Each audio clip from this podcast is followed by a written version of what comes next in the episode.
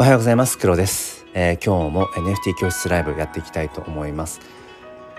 まあこの何でしょうね。NFT 教室ライブっていう番組というか。名前はまあまあ半年以上去年の5月6月。だからもう割と8ヶ月9ヶ月ぐらいやってきてるのか。うん、でまあこのライブ配信は何かというと、まあ、僕がただただ大好きな NFT の話を、えー、ひたすらするという そういうライブ配信ですね。あとは何でしょうね。まあいろんな目的があって一つはあ3つと言いましょう。ここはあえてね、えー、3つ目的があってこの NFT 教室ライブというのは。1つ目は僕自身が NFT についてこう話していくことによって、えー、僕自身が NFT に対しての造形をもっと深めたいと。うん、でもしそこでね、えー、来てくださった方が、えー、質問とかを、うん、してくれた時にそれにちゃんとこう答えられるかどうかっていう。でその答えられなかった時にあそこに対しての知識がまだ自分には足りないんだと。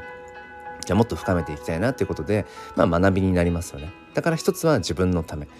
で2つ目はこのスタンド FM という僕のまあそうですね。もう2年ぐらい、えー、発信しているこのプラットフォームの中でそのやっぱ NFT にをちょっとやってみたいなえー、興味があるな。いやでもなっていうようなそういう NFT 予備軍 NFT プレイヤー予備軍が結構いると僕は踏んでいて、うん、で、えーと、ライブ配信ってそのスタンド FM においてはやっぱりこう新しい人とつながる、結構きっかけになる部分だと思うんですよね。うん、で時に、うん、このライブ配信という、うん、まあともするともしかしたらこう初めましての方に、会えるようなこの場所で NFT 教室というのを、まあ、とにかくそう休日、えー、の朝のこの時間にやり続けることによって、えー、新しい NFT プレイヤーが発掘できるかもしれないっていう、うん。まあ、そんな思いでやっています。じゃあ3つ目なんだろう。3つ目は何でしょうね。1つは自分のため。2つ目は、えー、そうですね。スタンド FM という場所でまあ、NFT にこう興味があるよっていう方、うん、それをこう捕まえるというか キャッチアップするため。で3つ目はあれですね。僕自身が NFT フォトグラファー NFT クリエイターとして活動しているので、うん。まあ、最終的にはそのいわゆる自分の作品のファンとか、えー、ホルダーさんに、うん、なっていったらいいなっていう、まあ、そういう、うん、プラスアルファの打算もあったりえー、しますねそんなところかな。はい、ということでですね今日のトークテーマとしては、えー、共同幻想と NFT という話をしていきたいと思います。うんとね僕はこう NFT 始めて1年ぐらいが経つんですけれどもあのー、実際に日本円ですね日本円で、えー、まあ、仮想通貨に変えたのって30万円弱ぐらいなんです、うん、この1年間で30万円弱。でも実際に、え仮想通貨でやり取りをしている額でいうと多分100万は超えてるんじゃないかなと思うんですね。うん、実際の日本円としての持ち出しとしては30万円。しかもその、えー、日本円を、えー、仮想通貨取引所もしくは、えー、メタマスクに、え直接クレカ決済で、えイーサを入金最後にしたのが昨年の多分ねだ2022年の5月ぐらいかなが多分最後なんです、まあ、トランザクションを遡ったり仮想通貨取引所遡ってあの確定申告ですね。あの無事に確定申告 NFT に関わる確定申告を終えたんですけどもまあいろいろこう収支計算をしていく中で本当にそうですね。昨年の4月5月ぐらいで日本円のその入金っていうのかな。うん、それはストップしていますね。だから結局その後仮想通貨のみ自分の、えー、ウォレットの中にある仮想通貨のみで、えー、売買をして楽しんでいるっていうところですね。でそんなところからふと共同幻想、うん、もしくは仮想の価値まあなんかねこの辺りのね、えー、話をちょっと深めていきたいななんてことを、えー、と思いました、うん、だからまあ僕は、まあ、娘まあそうですね子育てど真ん中でいわゆるそのお小遣い制のパパ なんですね。もう毎月本当にビビたるあのビビたる円で やってるんですけどもそんな中でそんな中で僕がやっぱりそのね、うん、NFT をこう楽しんでいく。まあ NFT の楽しみ方ねいろいろあると思うんですけどやっぱりあの NFT も欲しいな、うん、この NFT も買ってみたいなっていう風にやっぱりなりますよね。NFT を始めると。うん、で特に始めたばかりの頃ってよく言われてたのが NFT1 つ買うと2つ目欲しくなるよ。2つ目買うと3つ目4つ目って本当に沼っていくよみたいな、ことは言われていて案の定やっぱりね、うん、ちょうど1年前ぐらいっていうのはあ本当だ。なんかあの NFT も欲しいな。あこれも欲しくなってきたみたいな感じでこれいくらお金があっても足りないじゃん、うん、いくら仮想通貨あっても足りないじゃんとかって思いながら、うん、でも僕はまあ何ていうのかなその仮想通貨ではなくて日本円まあ法定通貨でいうと毎月決まったお金しかないと。うん、ニッケルさんグモーニングあら珍しい。えっとね僕ねえっと土日は基本そうですね。土日とあとこういう今日みたいな祝日の朝はこの6時台はねあのライブ配信をいつもしてるんです。そうそうそう。だからあのニッケルさんとねここでばったりは珍しいんですけど僕としてはいつもこの時間にライブ配信でここにいます。もう2年近くここにいつもこの時間帯はねいるんですけれども。そうそうそう。あのニッケルさんあれいいっすね。あのファンアートね、だからどうせやったらあのファンアート火つけたいですよね。うん。そう。で今日はあそうそう今日休日ね天皇誕生日ですよ、まあ、天皇誕生日と言いつつねうんまあ僕は少なくともどうなんでしょうその愛国心の類とか。うん。ね。その国民の祝日。うん。この日本を祝うっていう気持ちがどこまで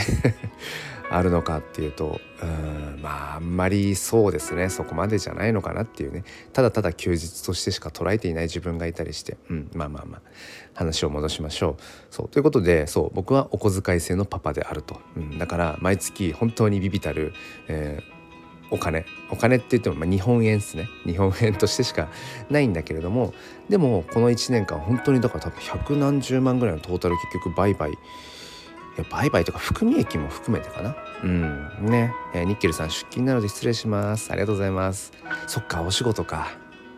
そっかそっか。そうですよね。皆さんがねお休みってわけじゃないんだよな。ニッケルさんお気をつけていってらっしゃい。はい。ということでね。うん。そう。だから、その共同幻想っていうところを話をね進めたいと思うんですけれども結局だから日本円としては僕は30万円ぐらいしか結局使っていなくてうんあとはそのウォレットの中にある仮想通貨のみでやり取りをして楽しんでいます。でももそうですね持っている NFT のその含み益とかで言ったらもう百数十万とか多分いっていて、うん、でそれがなぜそういうことが起きるかというとうん。結局僕は NFT クリエイターとしても、えーまあ、活動をしていてそうそれが大きいかもしれないですね。うん。まあ、毎月のように自分のその NFT フォトコレクション、まあ、今は炎の写真ジェネ、えー、炎の写真ジェネというものをね、うん。まあ、メインでやってるんですけれども、まあ、そこの収益が毎月、うん、いくらかあるのでまあそれがまずね、うん、資本になりますよね。NFT をこう買うため買うためというか、うん、その毎月、えー、仮想通貨、うん、丸々イーサが入ってくるというのがまず一つある。あとは NFT っていうものが結局投機性投資性ってものを帯びているので、え、ほぼほぼ数百円で買った NFT がえー、本当にものの数分数十分、えー、数日の間に何万円とかえともすると何十万円とかでもっと長い目で見ると何百万円みたいな、え、価値まで、え、価格まで上がることっていうのが、まあ、少なくないんですね。うん、で僕自身もこの1年間でうん何度もありましたね。やっぱりほんとほぼほぼ数百円で、まあ、フリーミントって言ったりとかして、うんまあ、ミントっていうのはですね、えー、その NFT を何て言うんでしょうね。この世にこう生成するイメージ、うん、作り出すイメージがまあミント、まあ、そこに価格値段をつけてこう売り出すのをリストって言ったりするんですけどそうフリーミントほぼほぼタダで NFT をこうゲットする。うん。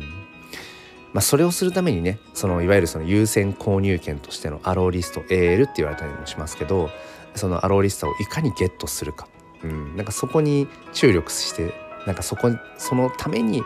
なんかね日々奔走してそれこそいろんなディスコードを回ってね、うん、どうやって allowlist をこうゲットしようと。それでこう疲れ果ててしまうなんて人もうん少なからずいたりして僕も一時やっぱそういう時期ありましたよね。いかに allowlist をゲットするか。でも結局気づくんですよね。そこに本質的な、うん、価値や意味っていうのはないんじゃないかな。確かにそれでねうん利益は出るかもしれない、まあ、そういう意味で NFT を投資として、うん、いわゆるもう投資家として NFT を見ていくのであればそのねアローリストを獲得してなるべく安い価格で、NF、注目の NFT を買ってで利益が上がったところで、えー、利益確定、うん。まあ、確かにそれで投資としてはね成立していくかもしれないですけどただ、まあ、ボラティリティ価格の変動が結構激しかったりもするので、うん、どうなんでしょうね。まあ、かなりリスキーっちゃリスキーかもしれないですよね。うん、だから本当にうん、まあ、ある程度そうですね。安定して投資をしていくのであれば、うん、まあそれこそ あの S&P500 とかね、うん、そういう投資信託とか、まあ、株とか、まあ、NISA とかもそうか、うん、そういう方が安定しているのかもしれない。だから、うん、この NFT で稼ごうみたいなのをあんまり主眼に置くと何ていうのかな。ちょっと、うん、また疲弊してしまう、うん、NFT の本質的な面白さとはずれてしまうようなね、えー、気もしているんですね。うん、そうそうまあいやじゃあ話を戻していくとそうそんな感じでやっぱり投機性投資性があるので、うん、結構そのね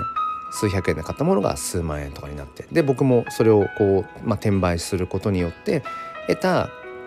仮想通貨で、うん、他のまあ、ね、型の作品を買ったり他のプロジェクトの NFT を買ったりみたいな感じでまあなんか楽しんでいると。うん、なのでもう昨年の5月ぐらいが最後の入金ですね。日本円としての入金はそこでストップしていると。って思った時にものすごくねこの共同幻想っていうものが自分の中でワードとして浮かんできてうん。まあもちろんその日本円というかまあ法定通貨もまあ共同幻想ですね。共同幻想の最たるものがこのお金。お金っていうところで、ま、みんながそのね例えば1万円札1万円札この紙切れに1万円という価値があると信じているからそこに1万円としての役割が成立して1万円を差し出した時に1万円分の価値のものとまあ等価交換ができるわけですよね。まあ、お金っていうのは共同幻想で成り立っている。だからこのよく話としてじゃあ1万円札をアマゾンの奥地に持って行って、えー、そこのね、うん、原住民の方に差し出したところで破られて終わりだと。そう結局だから物の価値っていうのは共同幻想が下支えをしている、まあ、中にはねその希少性というものが、うん、シンプルにその価値に、なっている場合もあるんだけれども、うん、お金っていうのは本当に共同幻想で成り立っている。仮想通貨もそうですよね。仮想通貨っていうものも結局まあ仮想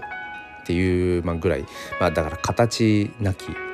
通貨であると。でもそこに、えー、これは価値があるものだ。価値が上がっていくに違いない。っていうふうに多くの人がそこに幻想を抱いているから仮想通貨に価値があると、えー、今日現在だと1イーサ。イーサっていうのは ETH ですね。まあいろいろ仮想通貨の単位ビットコインとかあとは何がある？まあいろいろありますけどもうん。イーサ1イーサがね22万ぐらいかな大体。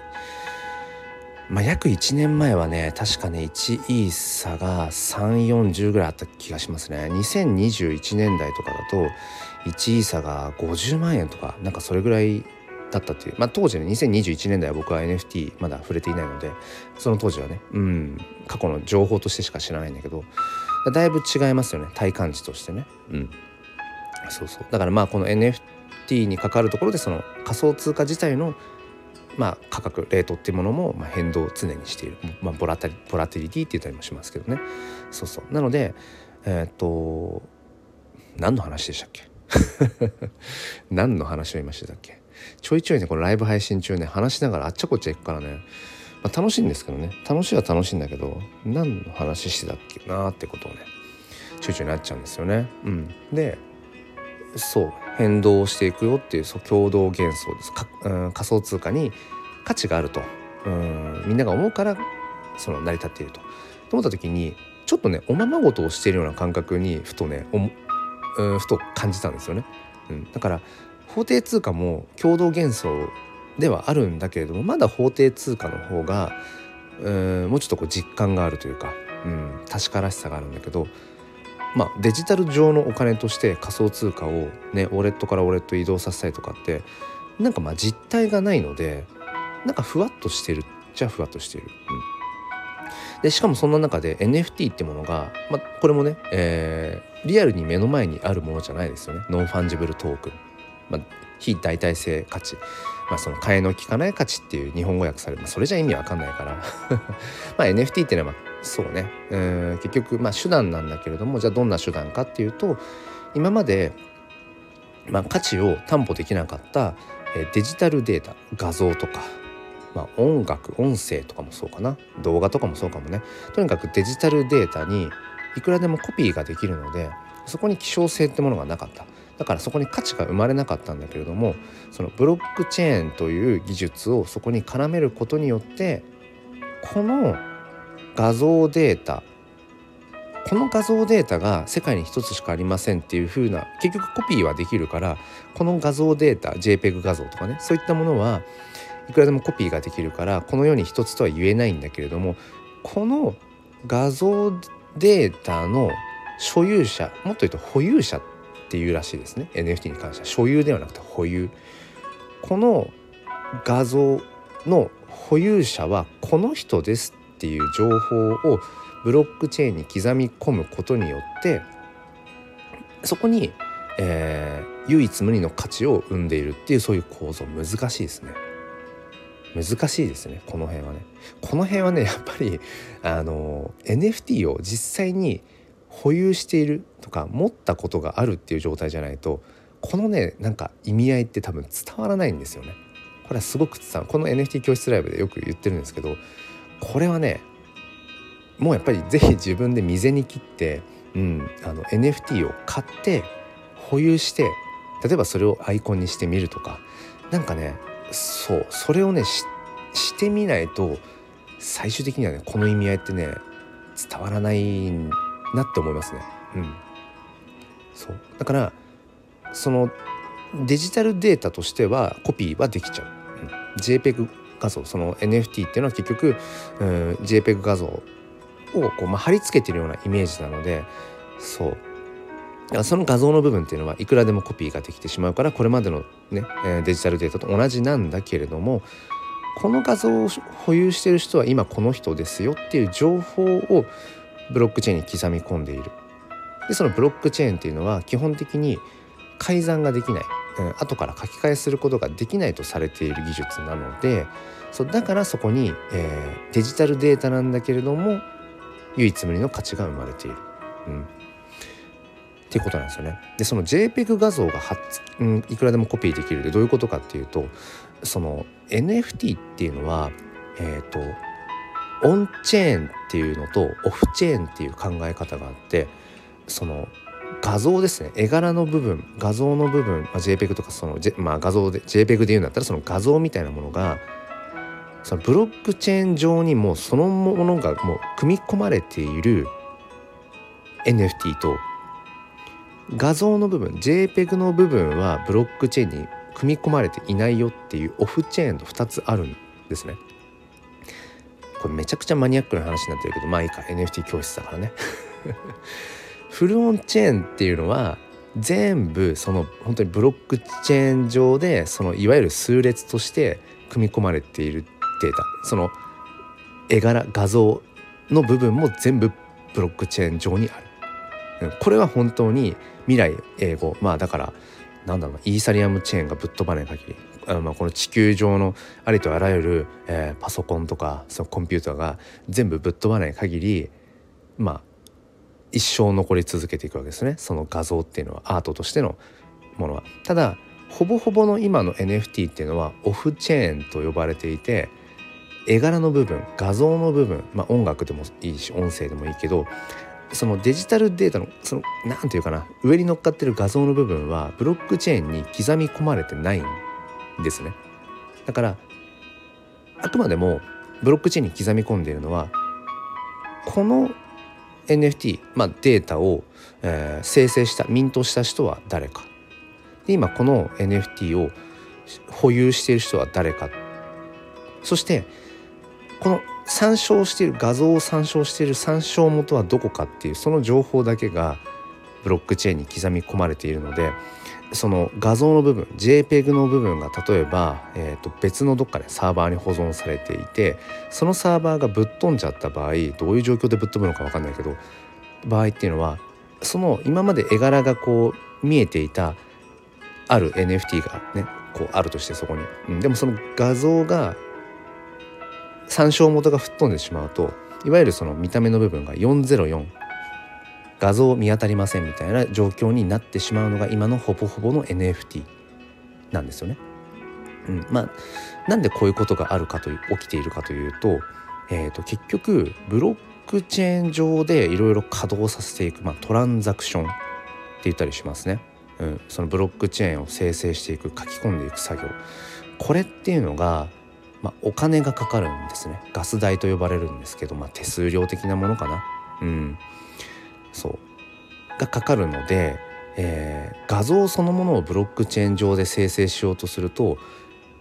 すごく大、まあ、そもそも、えー、その技術が必要だというところ。あ栗まんじさんおはようございます。いえいえ。おはようございます言ってもまだ7時なんですけどね。まあ今日もちょっとかなりマニアックなあの話を NFT 教室っぽいマニアックな話をしております。今ちょうどしていたのはね NFT って言っても大きく2種類に分かれていて、えー、いわゆる例えばね栗まんじゅうさんが保有してくださってる僕のその炎の写真ジェネのフェニックス。その画像っていうのは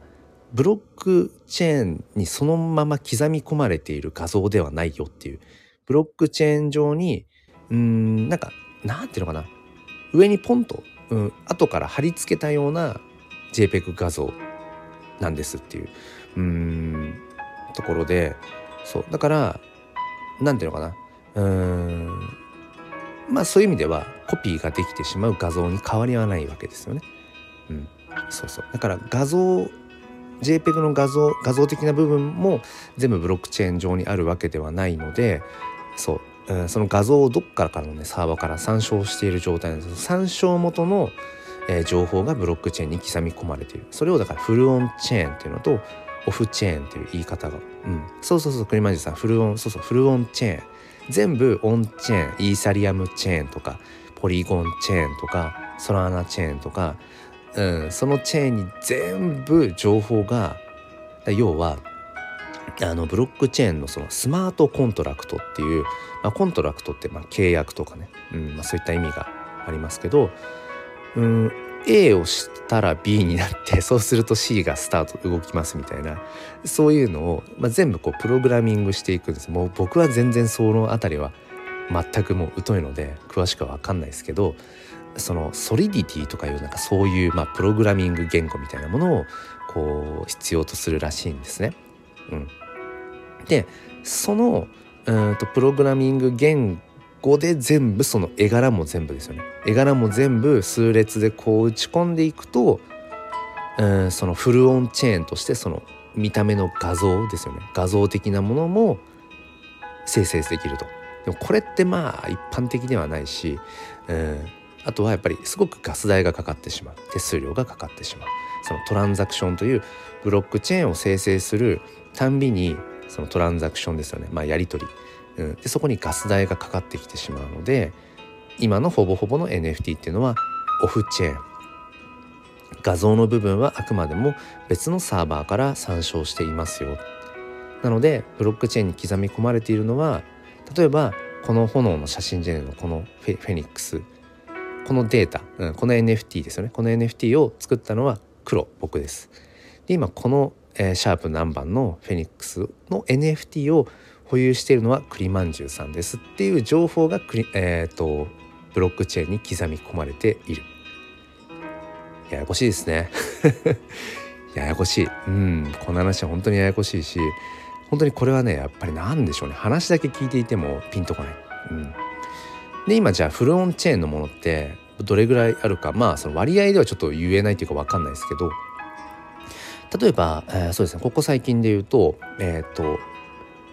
P ナウンズ日本で言うと P ナウンズっていうのがありますね、まあ、パジさんを主軸とした、えーまあ、ナウンズの、うん、うん、なんだろうな。日本バージョンみたいな。でナウンズって何かっていうとまあ、DAO という話も絡んでくるんですけれども、えーと、DAO というのは decentralized autonomous organization という、分散型ん？自立分散型組織ですね。自立分散型組織。まあ、この話もまたややこしいんですがそこ一旦飛ばしてナウンズというものが、まあ、海外でそういうまあなんだろう NFT プロジェクトというのかな、まあ、そういうものがあります。で今話したように全部ブロックチェーン上で完結をしていて毎日1体ずつそのスマートコントラクトあらかじめ組み込まれたその設定によって毎日1体の、まあ、ドット絵のような、えー、まあ、画像が生成されるんですね、まあ、ミントされるんですね。もうそれは全部自動で組み込まれてるんです。全部自動。誰かが手動でやってるわけじゃなくてもう勝手に毎日、えー、生成されます。でそれが毎日オークションにかけられるんですね。うん。でどれぐらい？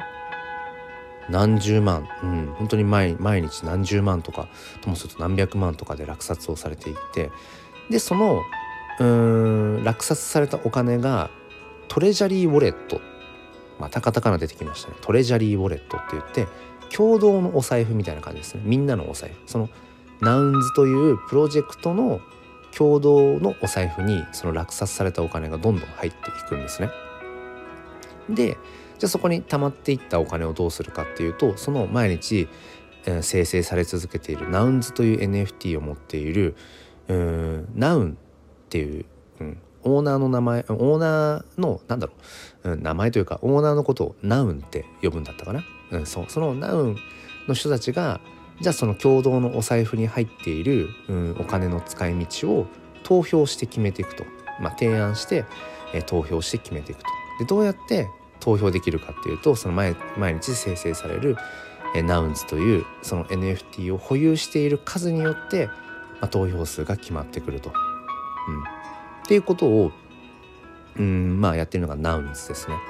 でそこに今だから何十億とか多分入ってるのかな確かね。もっとかな。うんまあ、とにかくべらぼうなお金があって。それは本当にもうフルオンチェーンで全部されているともう自動的にそういうふうにスマートコントラクト、うん、でまあそのなんだろうな形作られているわけですよね。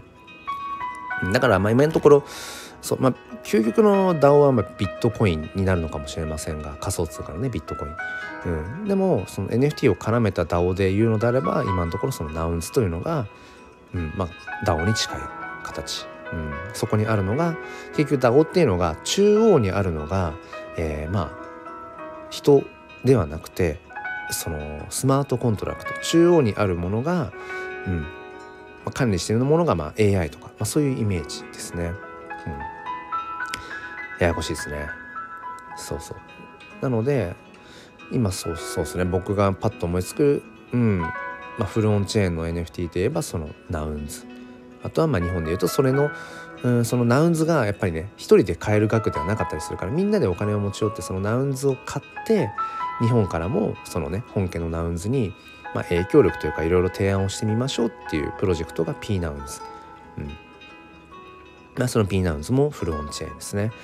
あとは異世界バトルというフルオンチェーンゲームが、まあ、あって、まあ、かなりね時間をかけてやっているところでまだ今メインのローンチうんまあほぼほぼまだちゃんとはされてないんだけどもそれも全部えゲームのキャラクターの画像 NFT とかっていうものも全部フルオンチェーンで生成されています。うん、ゲームをするために今はなんか 数千円とかかかるようなねそれはやっぱりフルオンチェーン上のものなのでそうガス代がかかってきてしまう、うん、そんな感じのところですよね。ちょっと水分補給します。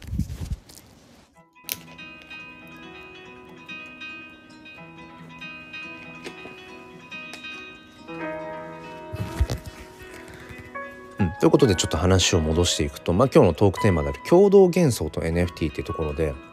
まあ、僕がねこの1年間 NFT 触れてきて、まあ、日本円として持ち出したのは30万円ぐらい。でもそれも昨年の4月5月ぐらいでもうストップしていてもうそこからは何でしょうね。自分の NFT コレクションを売ったまあ利益収益とか、うん、あとは、えー、自分がその買った NFT をまあ転売価値が上がったところでこう売って転売して得た、えー、お金でまた新しい NFT を買ってみたいな。そういう感じでなんだろうな。その楽しんでいるので。うん。まあなんかね形なきおままごとをしているような感覚にもたまになるんですよね。仮想通貨自体が実体がないし。で NFT というものもまあ実体がないので、うん。なんかねいやこれ本当に共同幻想の極みだななんてことはね思いますね。えー、栗まんじゅうさんがコメントで最近池早さんのやってませんでしたっけ？CN ああはいはい。CN ナウンズね。それもありましたね。CN ナウンズうんうんうん。ありがとうございます。そうそう。それ忘れてた。そう。そのナウンズという仕組みを使ってうん。池早さんがね、えー、まあファウンダーである創設者であるクリプト忍者というまあ、日本のね NFT プロジェクトがあって。でそのクリプト忍者のまあなんだろうまあコミュニティ DAO が、まあ、忍者 DAO という今どれぐらいの5万人ぐらいのかな。すごいですよね、まあ、国内最大の、うん、NFT コミュニティだと思うんですけど、うん、そこでいろんなこうプロジェクトクリプト忍者という忍者のね、まあ、IP を使って、まあ、CC0 クリエイターコモンズゼロも自由にこのクリプト忍者という IP を使って、まあ、二次創作うん三次創作とかビジネスやってくださいねやっちゃってくださいねっていうふうに歌われているのでいろんなプロジェクトが、まあ、派生している、まあ、その中で一番、まあ、最たるものは CNP クリプト忍者パートナーズ、まあ、僕もあのオーナーではあるんですけども CNP でここ最近はね昨日もあったかなあの LINENFT LINENFT でこのクリプト忍者パートナーズ、うん、もう第2弾即完売みたいなね、えー、もうさすがの打ち手だなと思うんですけどそう LINENFT なんかも展開してますよね。そうそれのクリプト忍者のとクリプト忍者の IP を使ったナウンズ毎日かな。うん。えー、まあ自動生成されていきます。クリプト忍者の IP を使ったこう、まあ、ドット絵みたいなものですね。でそれを落札してで落札された金額がそのクリプト忍者ナウンズの、えークリプト忍者ナウンん？クリプト忍者ナウンズの treasury wallet 共同のお財布にお金が入っていってそのお金をそのクリプト忍者ナウンズを所有して保有している人たちで、まあ、投票して使い道を決めていくっていう、うん、ありましたね。クリマンジュさん結構追ってますね。おおなんか嬉しいな。えー、そしてクリマンジュさんコメントで LINE のはお迎えできました。おおすごい。マジっすか。すごいすごい。僕はねあの追ってない。追ってないっていうかうん。まあ、なんかね前回もそうだし今回もそうだけどお昼の12時とかっすよね。普通に仕事してたりして、まあ、とてもじゃないけどね授業中なので無理だなっていう。授業中にちょっとね NFT 買うのは無理ですよね。おなるかみですか栗まんじゅうさん。お僕もねあの CNP のあの僕の持ってる CNP はなるかみなので。えー、そうなんだ。いいっすね。えだって早押し合戦でしょ？すごいな。ね、買えない人続出の中、栗まんじゅさん変えてるんだ。うんうん。まあ、LINENFT についてもちょっと触れておきましょうか。あのー、じゃあ今、その CNP、クリプト忍者パートナーズとかがね、その LINENFT に展開してるのは何かというと、栗まんじゅうさん12時にスマホ開いて待機。おー、すごい。しかもスマホで言ってるんだ。いいっすね。栗まんじゅうさんもういよいよね、NFT プレイヤーとして楽しんでる感じ。あ、嬉しいな。いや嬉しいですね、うん、まあまあまあなんか、うん、おこがましいかもしれないけどねこうして NFT 教室ライブとかをまあ淡々と、まあ、やっている中でそうしてね、うん、まあもちろん僕が全てをね、うん、なんだろう僕のおかげでとか別にそんな風に思わないけどまたこのライブとかをねきっかけにそうやってなんか NFT をこう楽しんでくださる方がねこう増えていくっていうのはやっぱ嬉しいですよね。そうでえっとじゃあその LINENFT になぜ展開しているかっていうと結局この NFT という市場クリプトクリプトという世界、うん、世界っていうのがやっぱり一般からするとかなりやっぱ障壁がありますよね、うん、やっぱり簡単に踏み込めないものがある。でその一つとしてはやっぱりメタマスクですよね。仮想通貨ウォレットメタマスクを準備する、まあ、ここのハードルがかなりやっぱあって1年前に比べると割とその日本語対応してきたりだとか、うん、NFT をこう売買するマーケットプレイスオープンシーうんまあ、オープンシー以外もありますし、まあ、今ね、えー、ブラーという別のマーケットプレイスにちょっとこうやばいんじゃないか押されてるんじゃないかオープンシーかなり危機なんじゃないかとかね言われてますけどまあ一番こう使われてるオープンシー、うん、もう、まあ、だいぶ日本語に対応してきたりだとかしているんだけれどもとはいえやっぱりまだまだ障壁がありますよね。うん、なので LINENFT っていうのは LINE アカウントがあって LINE アカウントがありさえすれば確か買えるんでしたっけ？ちょっと僕 LINENFT を買ったことがないので、えー、実体験としてはお話しできないんですけれども。LINENFT はじゃあ何がどう違うかっていうと今僕がずっと話してきている NFT っていうのは基本的に、えーと、パブリックチェーン世界でつながっているブロックチェーン上にある NFT ですね。で LINENFT っていうのは何かっていうとうん、まあ、プライベートチェーンと呼ばれたりしてその世界中とつながっている NFT あブロックチェーンではない、うん、割とこうまあ何ていうのかな部分的につながっているブロックチェーン、うん、がそう、えー、LINENFT ですね、まあ、プライベートチェーンと言われてる、うん、なのでそのいわゆるパブリックチェーン世界中とつながっているそのイーサリアムチェーンとかポリゴンチェーンとか、えー、そういったうんところにいきなり入るのはハードルが高いと。でも LINENFT だったら今栗まじさんがねコメントいただきましたけど LINE は日本円 LINEPay 決済できますのでサクッとできました。いやそうなんですよね。だからそんな感じで参入障壁がやっぱ下がる感じありますよね栗まんじゅうさんね。うん。メタマスクウォレットを、うん、作ってとかっていう。ってことはあれかなうん栗まんじゅうさんのその LINENFT で昨日ゲットした CNP の鳴る神っていうのはプライベートチェーンでしょ。でそのゲットした鳴る神って今栗まんじゅうさんのどこにあるの？ウォレットどこに入ってるんですか？ウォレットに入ってる。メタマスクウォレットに入っていやでもメタマスクは連携とかしてないのか？日本円 LINEPay 決済できる。もしよかったら教えてください。うん。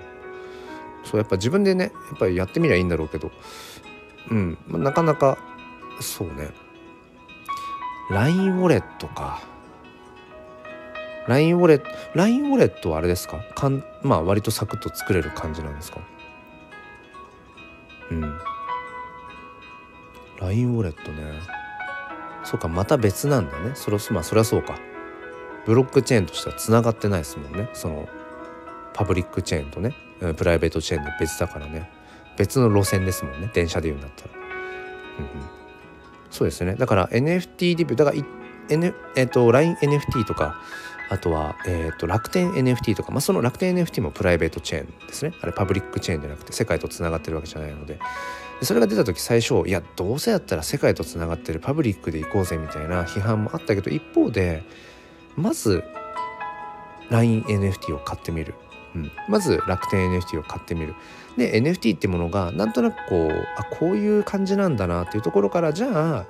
あ世界中でつながってるパブリックチェーンイーサリアムチェーンの方に挑戦してみよう。仮想通貨を使って買ってみようみたいな風にうーんなんだろうな。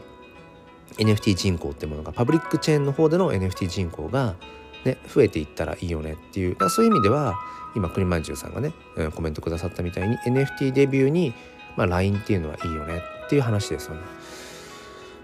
まあ、NFT 教室とかをねやってるんだったらやっぱ LINENFT もそうね、まあ、経験した方がいいっすよね。そりゃそうだよね、まあ、そりゃそうですよね。うん。そっかそっか。LINE ウォレット、うん、っていうものがあるんですね。そうだからね。この辺が。まあまあまあ。だから。うん。やっぱりね日本円で買えるっていうのは大きいですよね。うん。仮想通貨を用意するっていうのはすごく難しいなと思いますけど。うん。えー、栗まんじゅうさんが LINEBX ウォレットです。仮想通貨の購入は LINE ピ LINE ピマックスですね。なるほどね。この辺とかもね今すごい栗まんじゅうさんから教えていただいてすごくあの逆に いつも自分がねこう一方的に話すばっかりで、えー、なんか教えてる立場みたいな感じがちょっとどうしてもあるからですけどやっぱり実際に触れてみないと理解難しいとこありますよね。僕自身がだからその LINENFT をまだ未体験というところで今ね栗まんじゅうさんから教えていただいてあなるほどそういう構造なんだなっていうね、ある程度こう知識理解としては、うん、できたとしても、ね、体感値としては伴わないからやっぱ大事ですよね体感してみるってね。うん、ただどうしてもね、まあ、どうしてもというかうんまあこれはこればっかりはっていうところでその、まあ、本家の CNP をも、ね、保有していたりだとか、まあ、そもそも今そのパブリックチェーンイーサリアムチェーンの方とかで、まあ、楽しんでいるからそのまあ言葉を選ばずに言うのであればもうちょっとこうね、うん、縮小されたバージョンですよね LINENFT だからまあなんかそっちにこうクリック戦争してまでっていうのはちょっと正直あるかもしれないですね。自分としてはね。うん。そうそう。でもなんかうんいろいろこうまあだからあとまあそうですね。クリプト忍者。うん。クリプト忍者系列でとにかくコレクションしたいっていうね、まあ、そういう方々もね多分ね使っていたりとかもするし、うん。えー、栗まんじゅうさんとりあえずいろいろな購入の仕方も知りたいので最近はヘキサとかも使ってみました。おーいいっすね。僕ねヘキサもねだからね結局ね買ったことはないんですよね。うん。だからそもそもなんだろうな。まあこれも言い方悪いかもしれないけど、まあ、ヘキサもあれえー、と結局自分が保有している状態じゃないんですよね確かね、まあ、これもちょっとあの自分が体感していないので自分事としては話せなくて恐縮なんですけどもしよければ栗林さんあの保管をしていただければと思うんですが、うん、ヘキサも結局あれ日本円で買えますもんね。うん、でヘキサで扱われている NFT っていうのはパブリックチェーンとはあれはつながってるんですよね。でも保有しているのはあくまでも自分ではなくてヘキサなんですよね確かね。そうそう。代わりにこう保有してもらってるイメージ。合ってるかな？うん。ですよね。そうそうそう。うん。まあだからなんだろうな。うん。まあやっぱ日本円仮想通貨っていうところに多分かなりハードルが高まってしまうと思うので日本円で買えるよっていうなんかそうですねその入り口としてはすごくそのヘキサとか、うん、LINENFT 楽天 NFT っていうのは、まあ、すごくありなんだろう。新規参入者 NFT っていうものにまず触れてみる、うん、でゆくゆくはそのクリプトの世界、うん、パブリックチェーンの NFT に、うん、こう興味を持っていってもらう動線としてはすごくいいんだろうなってことはねすごく思いますね。そうそうそう。ただ前もねなんかねどっかでね、えー、話になったのが結局そのま英語ほぼほぼだから英語が使われていてちょっと参入障壁が高い感じとかその仮想通貨じゃないと買えないみたいなそういうところにどこかうーん何て言えばいいかなマニアックさというか、うん、なんかワクワクするみたいなところも一定数あるような気もしますね。そのパブリックチェーンのねイーサリアムチェーンとか。ポリゴンチェーンとか、の、うん、NFT がやっぱりワクワクするっていうところはあるかもしれないですね。日本円で買えるってところがどうしてもやっぱりなんだろうな。途端に現実味を帯びるっていう。だからまさに今日のトークテーマである共同幻想、うん、なんか仮想的な何かっていうのは、うん、もしかしたらその現実と少しこう乖離している感覚だから実体が仮想通貨って実体がないし NFT ってものもあるし実体がないんだけれどもなんかそれをこううん、扱っていることにまたちょっと違った面白みみたいなものはあるのかもしれないですよね。うん、そうそう。だからそう今日のね、えー、してきたお話としては、うん。まあ、日本円をね法定通貨を、うんまあ、その仮想通貨に換金してとかっていうことは昨年のもう5月ぐらいが最後、うん、だそれ以来まあ、日本円だから僕のいわゆるそのお小遣い制のお小遣いっていうのは全然ノータッチの状態。ノータッチの状態なんだけどまあ毎月のようにうん仮想通貨としての収入はある。それはま NFT クリエイターとしてマネタイズをしているから。っていうのと、まあ、自分がその買った NFT っていうものがこう利益あ、えー、と価格が上がった時に、まあ、転売してそこで生んだ利益でまた違う NFT を買ったりみたいな感じで、まあ、そういったこううん、まあ、お金のサイクルみたいなものが、まあ、仮想空間上っていうのかな。クリプト上でうん、行われているっていうなんか心の循環がね、うん、ものすごくこう本当に、まあ、ふわっとしているこう共同幻想の中幻想の中でともすると僕ら NFT プレイヤー Web3 プレイヤー、クリプト界隈の人たちっていうのは共同幻想の中でお金を回しているようなだからある種おままごとに近いような気も、うん、言い方はちょっとね乱暴かもしれないけどおままごとのねあのちっちゃい子、うん、なんかがあの、まあ、おもちゃのお金でねこうやり取りをしてみたいななんかそれに近いでもそこには確かに、えー、ねそのちっちゃい子たちっていうのはおままごとをしてるんだけれどもその瞬間瞬間っていうのはそこにあるのはやっぱりリアルな体験だしいやこれはちゃんとこの今の、おままごとの中のストーリーではこれはちゃんとお金だと。でこのお金でじゃあそのおもちゃの 果物とか食べ物をこう、はい、買いますみたいなちゃんとそこにストーリーがあってそういう意味ではうんバーチャルなのかもしれない。だけどうんそこには確かな何ていうのかなワクワクとか確かなコミュニケーションがあるっていう、うん、なんかそんな気はしますね。だそう考えていくと、まあ、もしかしたらこの世の中にあるものの大半ってまあ幻想かもしんないですよね。うん。法定通貨日本円なんかもみんながそこに1万円分の価値がある5,000円分の価値があるとかっていうふうに信じているからねそこで価値が成立しているわけなのでまあともすると僕らはね日々人生おままごとをしているのかな？でもそこにある人とのやり取り、うん、コミュニケーションそこであこれすごく魅力あるな楽しいなワクワクするな価値があるなって感じるのは、まあ、幻ではなくて、まあ、確かなものなのかなってね、うん、そんなことは思ったり、はい、します。ということで、まあ、1時間弱ぐらいかな、えー、話してきたので今日はこんな感じで、えー、NFT 教室ライブ終わりにしようかなっていうふうに思います。はい。ということでお付き合いくださりありがとうございました。えー、今日は共同幻想と NFT というね、えー、話を、えー、してきました。まあ、まだまだ NFT っていうものがね、うんまあ、一般大衆化されるにはまだ時間はかかりそうですね。うん、でもそれこそ、うん、昨日のその CNP トイズ LINENFT での展開、うんまあ、そういうところから、まあ、日本円を使って買える NFT それがまたね、えー、その NFT 人口をまた増やしていけるような、まあ、きっかけになるんだろうし、うん、まあまあまあ、あのー、楽しんでいきましょうという、まあ、そんな感じですかね。はい。ということで、えー、今日もお付き合いくださりありがとうございました。それでは皆さん良い一日をお過ごしください。栗まんじゅうさんありがとうございました。あと、あの、ずっと聞いて、潜って聞いてくださってた方もね、何人かいらっしゃるみたいなので、ありがとうございます。ではでは、失礼します。